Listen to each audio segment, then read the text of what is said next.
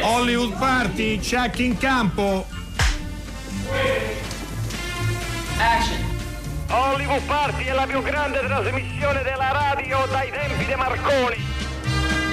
Buonasera e benvenuti a una nuova puntata di Hollywood Party. Oggi purtroppo è venerdì 24 aprile, anche se siamo alla vigilia di una ricorrenza alla quale teniamo molto.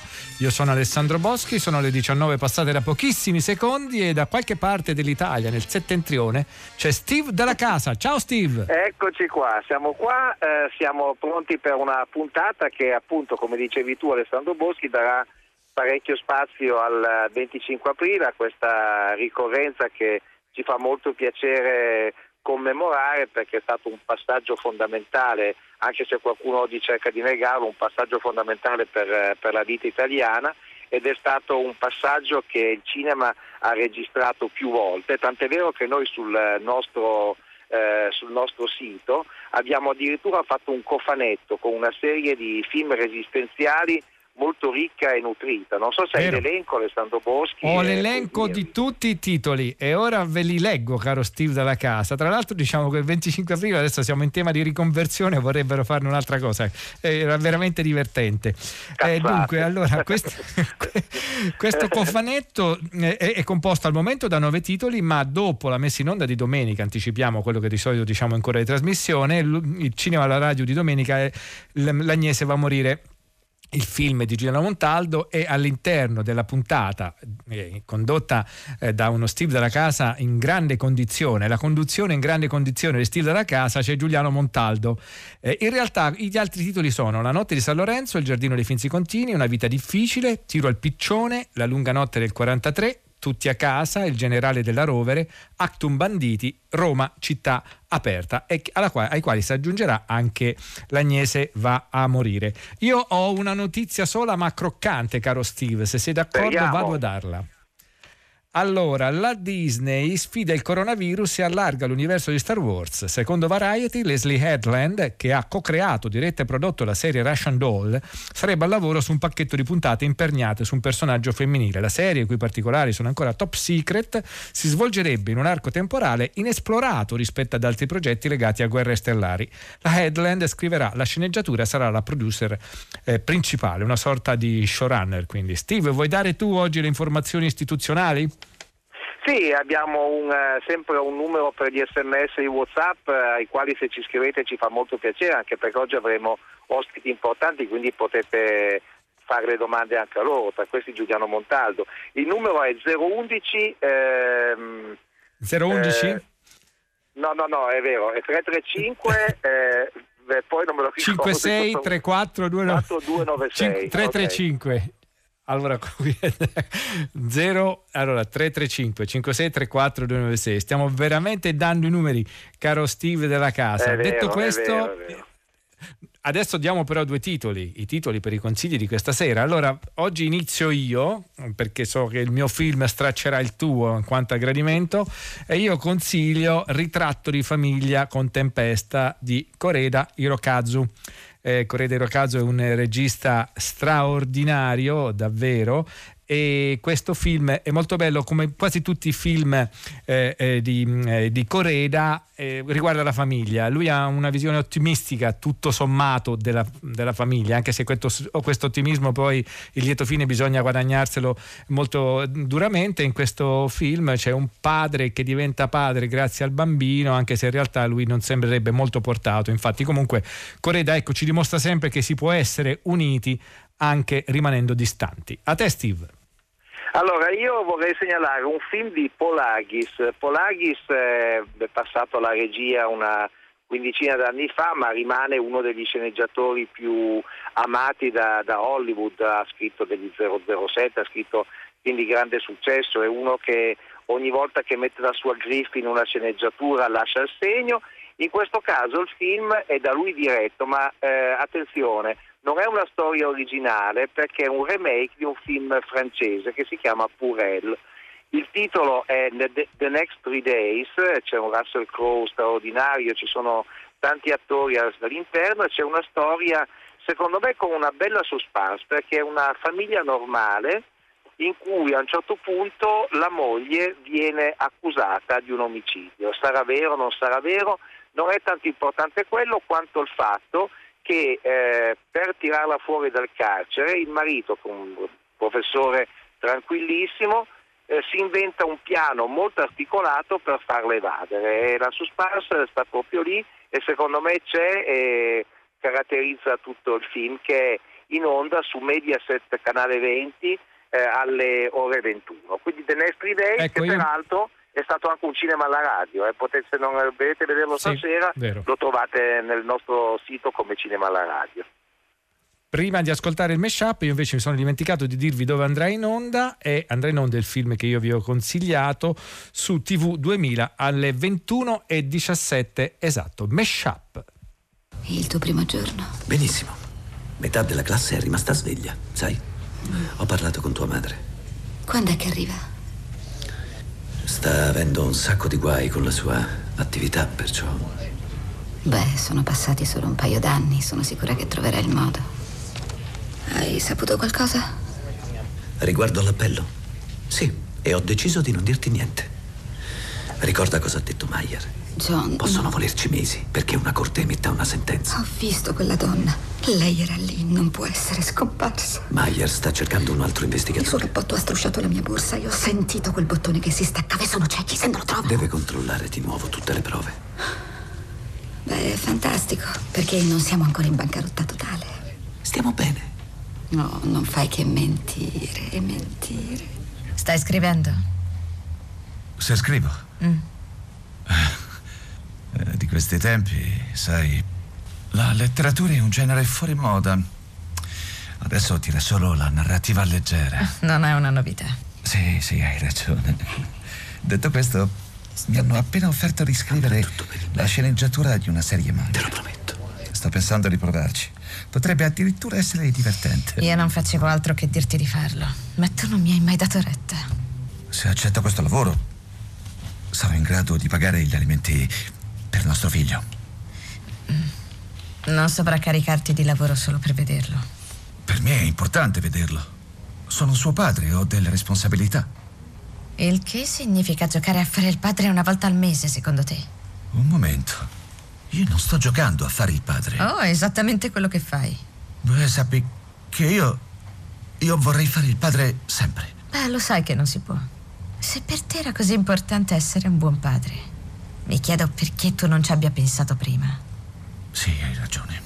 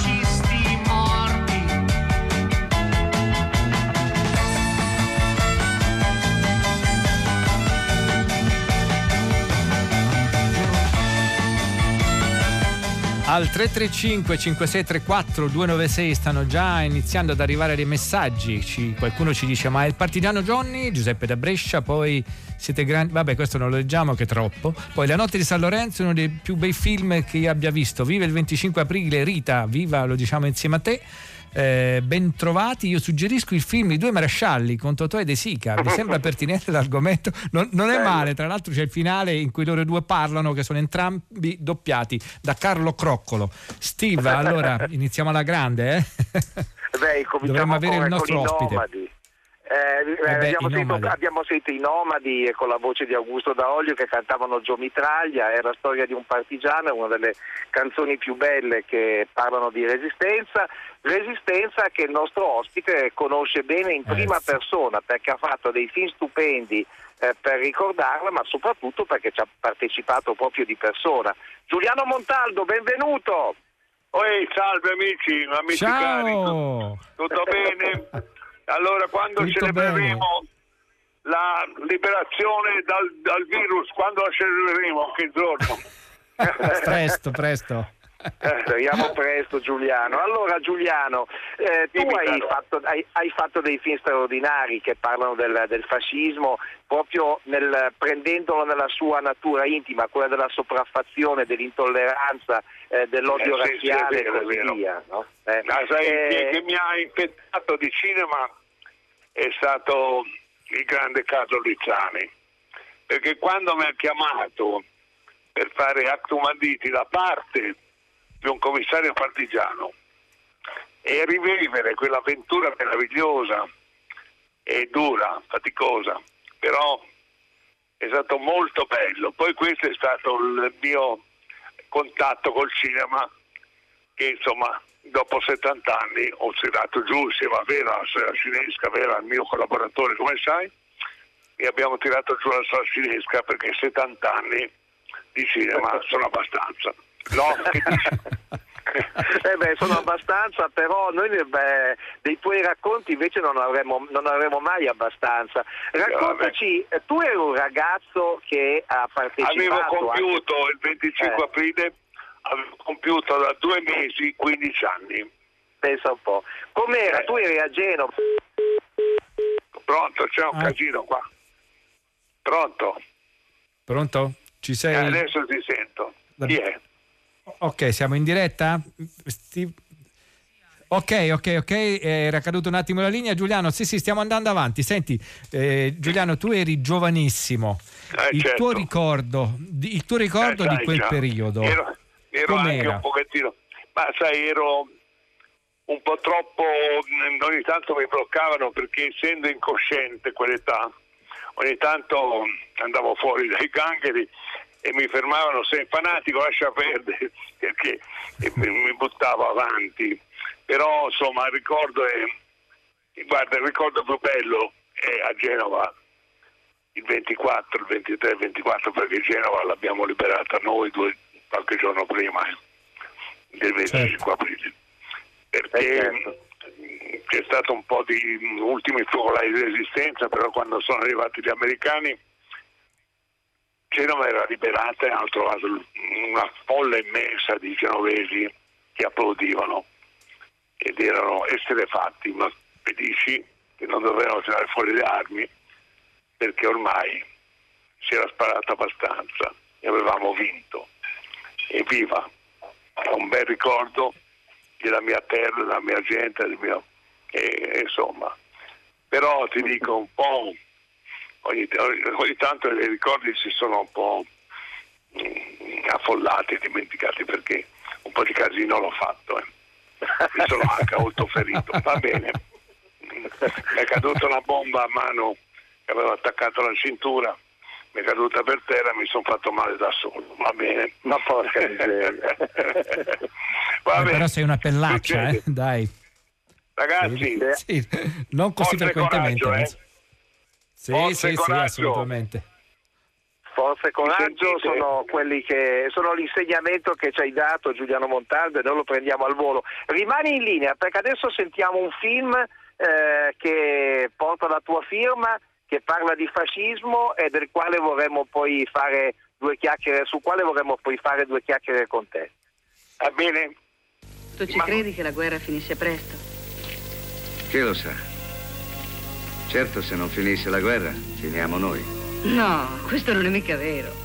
Loro sì, i tedeschi, i fascisti. Quando muoiono portano via anche i vivi. Noi no. Uno muore e un altro ne arriva. Beh. Salutami, Magò. Clinton. Me a Soveccia e non ho più nessuno. Ma voi altri tornerete a casa e potrete dire quello che avete visto, quello che avete fatto. Alla sera vi incontrerete e vi metterete a pensare. Ti ricordi quella volta? Ti ricordi quell'altra volta? Ti ricordi vicino, Tom, il Giglio, Toniti, Zero? Perché vivi o morti? I compagni restano sempre compagni, anche quelli che non erano niente come me. Questa naturalmente, questo era un frammento dell'Agnese va a morire tratto dal romanzo omonimo di eh, Renata uh, Viganò e l'interpretazione Viganò. straordinaria.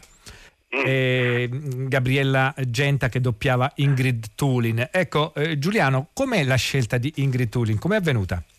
Dunque, la, guarda, la cosa è molto... Il problema è che non, eh, le attrici italiane più attraenti per il pubblico erano tutte del, del sud Italia, da Roma, Napoli, eccetera, difficile poi dopo immaginare il doppiaggio di una donna del Bassa Ferrarese per, eh, che era, non so, la, la, la, una grande attrice italiana. Eh, allora avevo pensato a una grande attrice francese, Simone Signoret, e quando sono mandati Vera a trovarli, alla mia collaboratore a trovarla, abbiamo trovata che stava un po' così, un po' perplessa. Aveva letto il libro in francese, era felice, però ha detto io non sto male, rischio di morire, forse morirò presto. Ci è preso un colpo. Allora sono nati a Roma eh, così abbastanza preoccupati che il film poteva andare in crisi veramente, anche perché non c'erano molti soldi per quell'impresa. E a un certo punto ci è venuto in mente che una certa Wilbur Tuling era venuta a vivere vicino a Roma.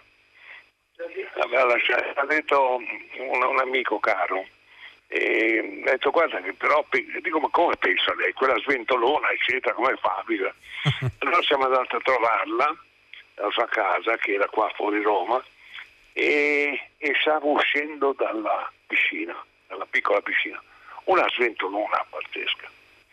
Io ho portato lo stesso in copione perché come si fa? E però molto a mogio sono andato a casa. Vera mi consolava però.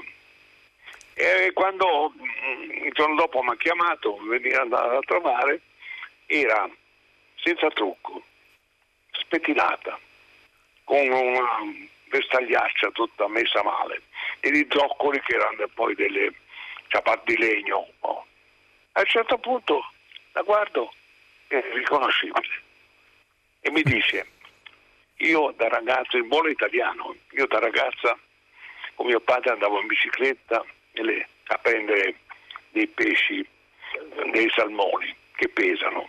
Andavamo in bicicletta e poi portavamo i salmoni a casa. Io ho dei grandi piedi, delle grandi mani, ho coraggio, io sono agnese. Quando un'attrice di quel valore gli dice questo, tu non puoi dire altro, grazie futura Agnese. Infatti ha chiesto di stare un mese tra le donne, le ex, tra Strappette, le ex straordinarie donne che c'erano ancora vive, le, o le figlie, le parenti, e stare lì con loro, imparare, sentire, farsi raccontare. Un mese gratuitamente nelle valli di Comacchio a ascoltare, a diventare una di loro. E quando pedalava lungo queste mm, grandi argini che ci sono nelle valli e magari sbucava uno in fondo, porca miseria, stop, scusa niente, e ripartiva con la bicicletta era stancante. E allora le, le donne che stavano sempre intorno a lei gridavano forza Agnese, non mollare, vai avanti, coraggio. È stata un'emozione perché se il film è stato fatto lo dobbiamo alla gente di Romagna. Ci hanno coccolato, ci hanno dato dei vecchi vestiti, delle vecchie biciclette, ci hanno dato del cibo, delle, delle, delle, delle grandi serate di, di amicizia, di solidarietà e anche il conforto di venire a fare le, le figurazioni gratuitamente e quindi è prodotto soprattutto da un grande amico come era eh,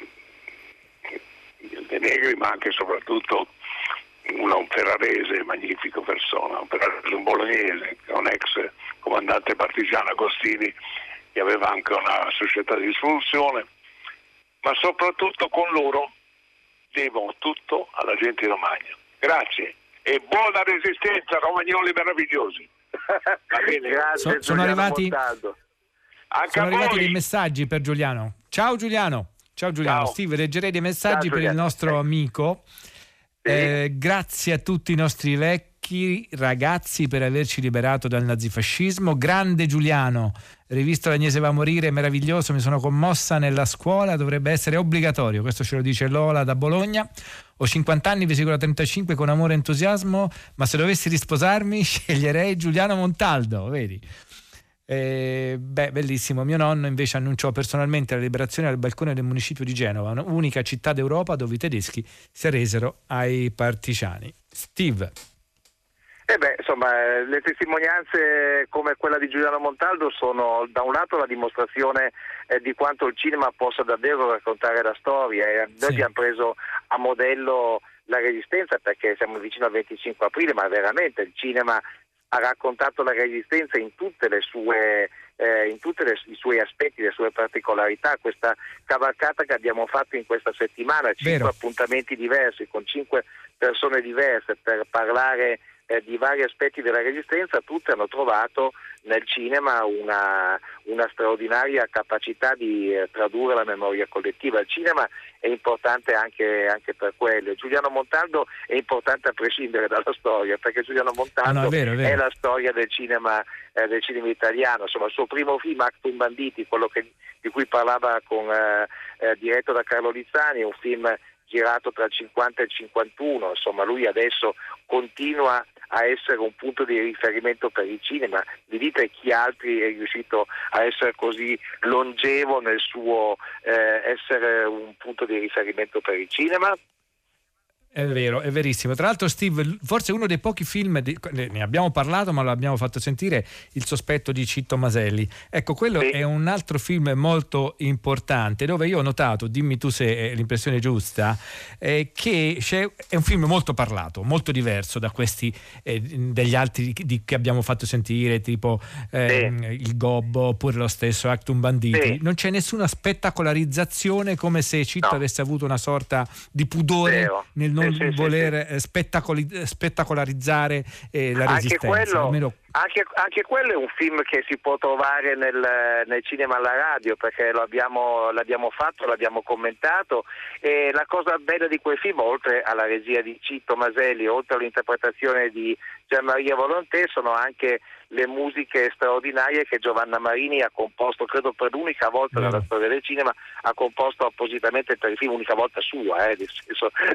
eh, no, è una, la- la- una delle cantautrici più importanti della storia musicale italiana, prestò la sua opera per quel film, che rimane un film fondamentale perché racconta sostanzialmente di un eh, militante comunista clandestino che deve scoprire eh, se c'è un- o no un infiltrato e questa ricerca legittima, perché insomma le spie c'erano dappertutto, diventa una specie di, di ossessione e beh, consente anche di parlare, oltre che del- dell'oppressione fascista, anche del- di quanto lo stalinismo in quegli anni, perché film è abitato negli anni 30, fosse penetrato profondamente nel corpo della sinistra mondiale.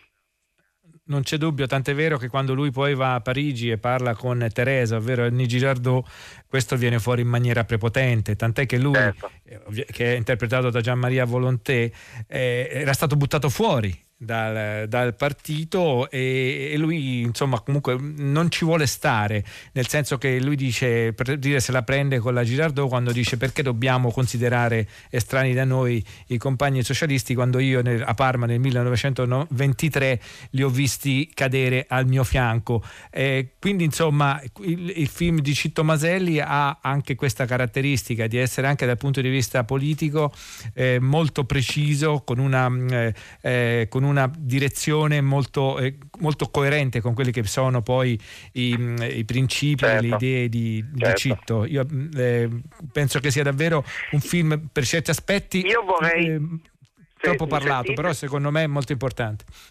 Allora, io vorrei anche ricordare che eh, Carlo Alberto Pinelli, un nostro amico, eh, una, un documentarista, uno sceneggiatore che porta un cognome molto importante nella storia del cinema eh italiano, eh, che è anche quello che ci ha mandato un comunicato su una eh, bandiera dell'Ampi che è stata messa su una vetta di 6.050 metri nel Talo Zom in Pakistan, insomma perché è anche alpinista Carlo Alberto Pinelli. Ci vuole segnalare che è morto Philippe Naon, eh, che era uno, un attore francese morto proprio di coronavirus, che aveva interpretato il suo unico film di finzione, la storia di Cino, il bambino che scavalcò le montagne. Eh, siccome Carlo Alberto Pinelli è una, una persona che eh, nei, nei, suoi racconti è sempre molto poetico, ci ha raccontato che lui e eh, Philippe Naon cantavano inni partigiani mentre giravano questo film nelle montagne del Cuneese. Allora è un po' in tema ricordare anche il povero Philippe Naon che è morto appunto a causa del coronavirus e credo che abbiamo certo. un brano no, del, del, film sì, La storia sì, di Cino. Ah, abbiamo un brano della storia di Cino, naturalmente è una, una specie di favola, Cino ricorda, fa ricordare un po' Pollicino e, e, questo bambino, sono due bambini in realtà che devono attraversare le Alpi per tornare verso il Piemonte e, ed è molto toccante, durante il loro viaggio di ritorno fanno diversi incontri. E ascoltiamo una clip. Quand j'étais piccolo come vous, j'allais tous les hivers à Nizza con mio papà. Il jouait l'organetto e on dressé due marmotte che faisait ballare sulla strada.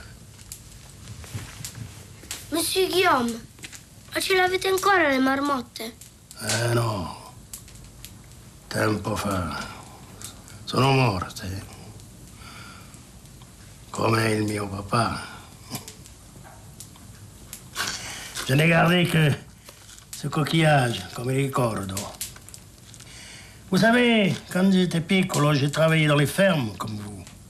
Je sais ce que c'est. Potete dirmi tutto. Et vous traitez troppo male, hein?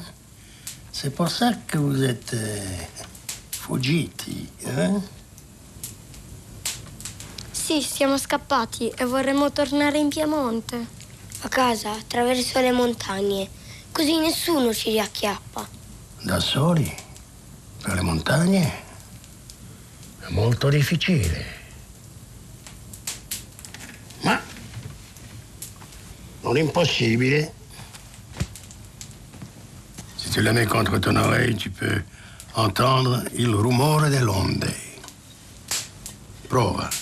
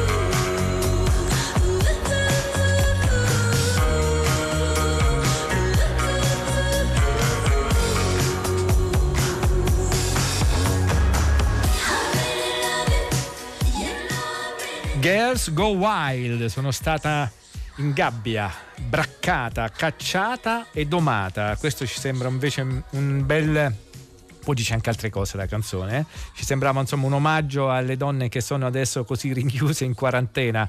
Eh, la cantante si chiama Elpi, che in realtà sta per Laura Pergolizzi perché è americana, ma è i genitori eh, sono assolutamente italiani, i nonni addirittura sono di Palermo e di Napoli. Bene, allora credo che dovremmo avere un collegamento direttamente dalla Sardegna.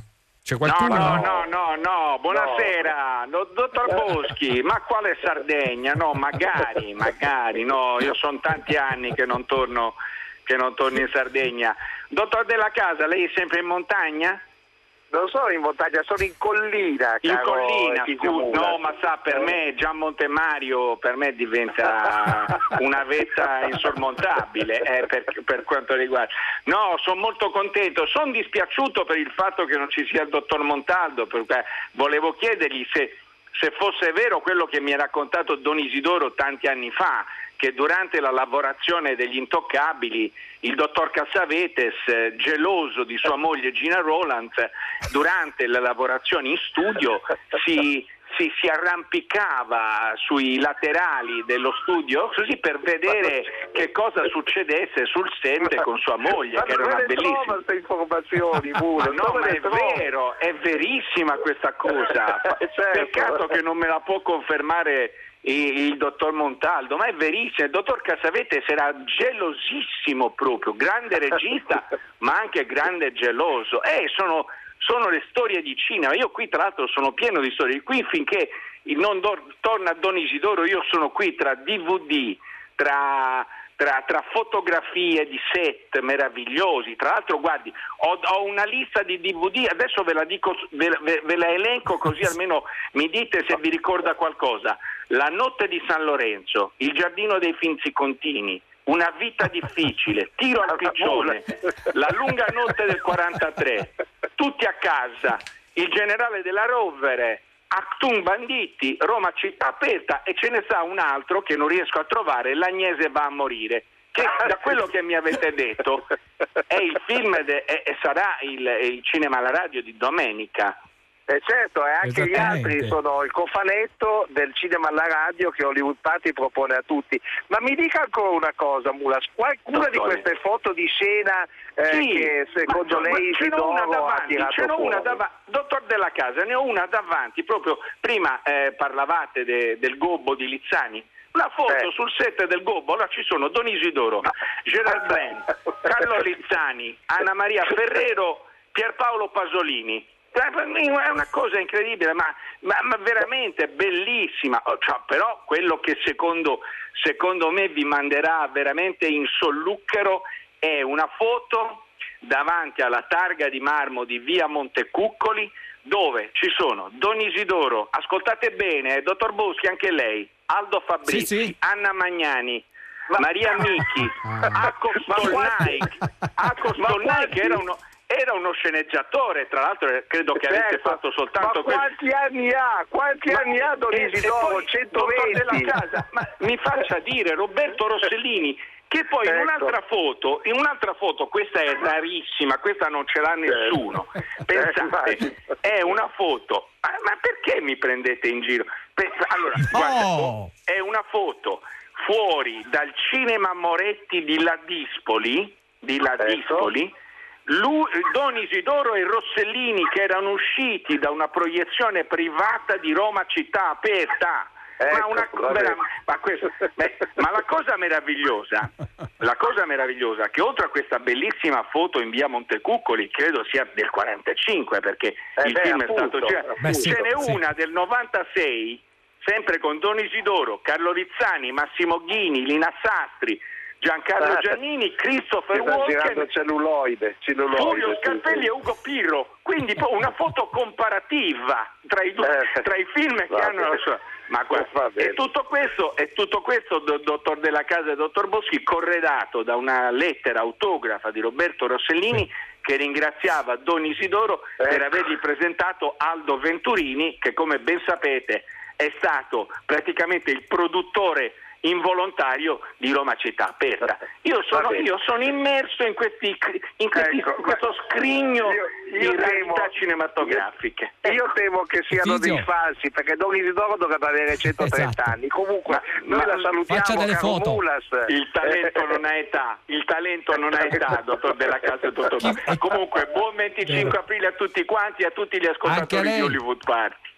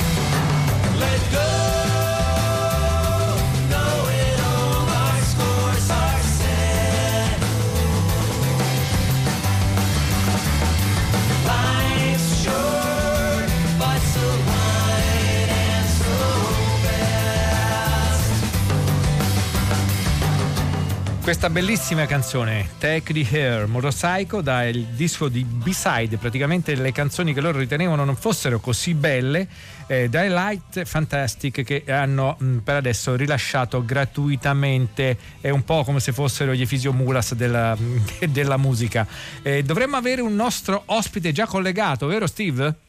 Sì, eh, mi fa molto piacere averlo qui con noi perché è un, un nome che non è eh, tanto noto al pubblico, ma che per gli addetti ai lavori è veramente da almeno dieci anni un, eh, un- sì. un vero e proprio punto di riferimento. È il direttore eh, generale presso il Ministero del- dello Spettacolo, presso il MIBACT, ed è eh, per i cinema ed è Nicola Borrelli. Ciao Nicola! Benvenuto. Buonasera, buonasera, buonasera a tutti, buonasera a tutti gli, gli ascoltatori. Eh, Allora, eh, Nicola Borrelli, insomma siamo in, eh, in un periodo veramente difficile, credo per tutti e credo che voi siate subissati di eh, richieste, di domande, di, eh, di richieste di spiegazioni e così via. Dici come il MIBACT eh, nella sua parte per il cinema pensa di agire per arginare quella situazione orrenda che stiamo vivendo tutti noi che lavoriamo in questo. Sì, in effetti è una situazione mh, per tutti noi mai, mai vissuta prima, speriamo di non viverla mai più. Il, um, per quanto riguarda la, mh, la- la- il settore cinematografico e soprattutto per quanto riguarda quello che il Ministero fa a, a supporto del settore cinema e audiovisivo, il, um, noi ci trovavamo fra l'altro in una fase in cui la nuova legge ancora non, non aveva trovato piena um, attuazione, quindi con alcuni procedimenti eh, come dire, un po' balbettanti. E la prima risposta che eh, abbiamo dato è stata quella di accelerare al massimo eh, l'erogazione di tutti i contributi che per un motivo o per un altro risultavano ancora, ancora bloccati. E su questo stiamo andando eh, con una velocità in attesa, ecco, diciamo, nella, nella- nel- nella situazione un po' eh, lunare in cui ci troviamo, devo dire che stiamo, eh, stia- stiamo Sì. riuscendo a, mh, a- a dare risposte eh, eh, dire, a- al di sopra delle, de- delle nostre aspettative. Quindi abbiamo sbloccato circa 1500 domande di credito d'imposta, abbiamo quindi eh, abbiamo comunicato e le possono utilizzare eh, all'incirca 100 milioni di, 105 milioni di credito d'imposta che erano ferme da- dallo scorso mese di maggio. Eh, siamo riusciti ad aprire una nuova possibilità per presentare domanda eh, ed è stata una risposta appunto eh, per venire incontro alle produzioni, soprattutto alle produzioni già realizzate e a quelle che si sono fermate per colpa della, eh, del Covid-19 e, e anche lì in due giorni sono arrivate domande per eh, 180 milioni.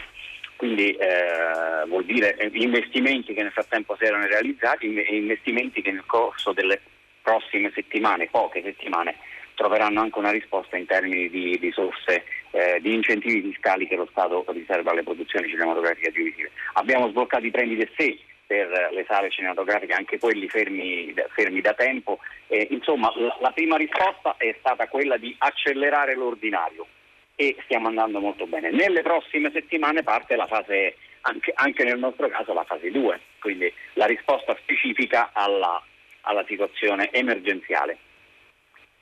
Ecco, direttore, dal, dal suo punto di vista, come lo vede la fase 2? Cioè, lei che sensazione ha? Come si svilupperà? Perché bisogna riconoscere che siamo un po' tutti sulle ginocchia di Giove, c'è molta incertezza, ad esempio le manifestazioni anche collegate al cinema, ecco, nei confronti di quelle come vi regolerete?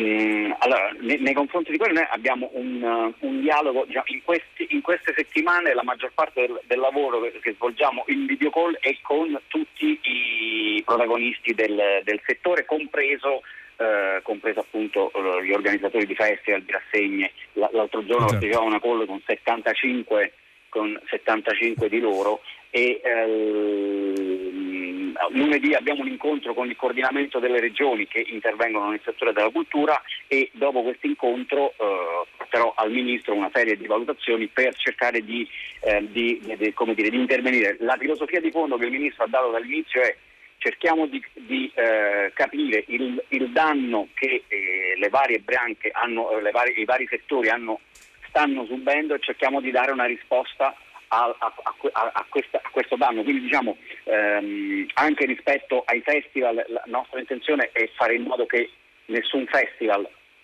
debba eh, dire, chiudere per colpa di questa emergenza. Quindi anche con- nel dialogo con, eh, con le regioni eh, si- siamo orientati su, questa- su questo orientamento. Poi come, come sappiamo il governo ha stanziato 130 milioni per le esigenze del cinema e spettacolo, 20 sono stati già devoluti, ad- a- devoluti, sono stati già indirizzati agli artisti che sono rimasti che, che non accedono ai contributi eh, FUS, Fondo Unico Spettacolo, e che sono eh, rimasti eh, ovviamente eh, a casa senza poter lavorare. E ci sono altre risorse da, eh, da suddividere e i, i vari settori, cinema, spettacolo dal vivo, audiovisivo, stiamo cercando di mettere in piedi eh, un- un- una base dati con, eh, con i danni che questa, che questa eh, che l'epidemia ha causato a, a questo settore. Danni eh, purtroppo ingenti e purtroppo ehm, eh, come dire, non sappiamo neanche dire quanto, nessuno sa dire no, quanto in effetti Ecco. dureranno.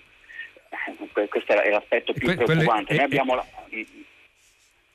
È molto difficile quello da prevedere, direttore, ma non c'è dubbio che eh, lei è arrivato proprio al momento giusto, cioè arrivare, riprendere diciamo, le redini del MIBACT un, della Direzione Generale Cinema Audiovisivi in un, in un momento del genere non è- deve essere stato proprio, eh, come dire, burrealisci, è stato un po' complicato.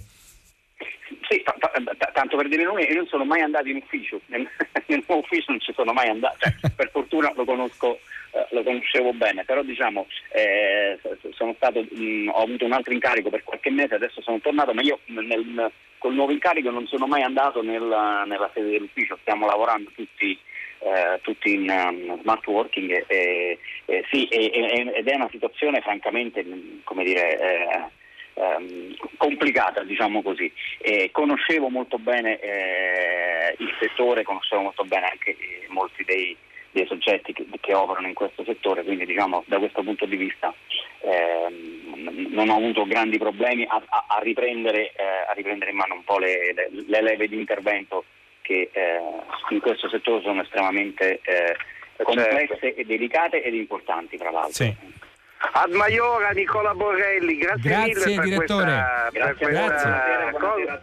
E, e sempre Forza Toro Nicola Borrelli, arrivederci. No, su questo no, su questo sempre, sempre forza la nostra squadra di Torino, diciamo così. Arrivederci Nicola Arrivederci, Borrelli. arrivederci. Grazie. Arrivata la sigla, caro Steve dalla casa, io ti Eh, faccio sento. domanda. Chi, chi- chi ha fatto questa trasmissione? Beh, tu non lo sai. allora lo dico io, poi fai i commenti finali. Francesca Levi, Maddalena Nisci che sono le nostre curatrici, Michele Marzi che ci ha mandato in onda insieme ai tecnici della sala controllo che non finiamo mai di ringraziare Massimiliano Bonomo, Riccardo Morese, Erika Favaro, poi grande Giuliano Montaldo e Nicola Borrelli, Efisio Mulas e anche Claudio De Pasquali. Se mi è sembrato di averlo visto, Steve, no? Sì, sì, no, girava, girava, girava qui per le Eh, colline. eh, ma soprattutto c'era un Alessandro Boschi in gran forma e soprattutto possiamo dire in conclusione di questa scoppiettante settimana, sempre viva il 25 aprile e morta al fascio. Evviva Steve! Morte al fascio!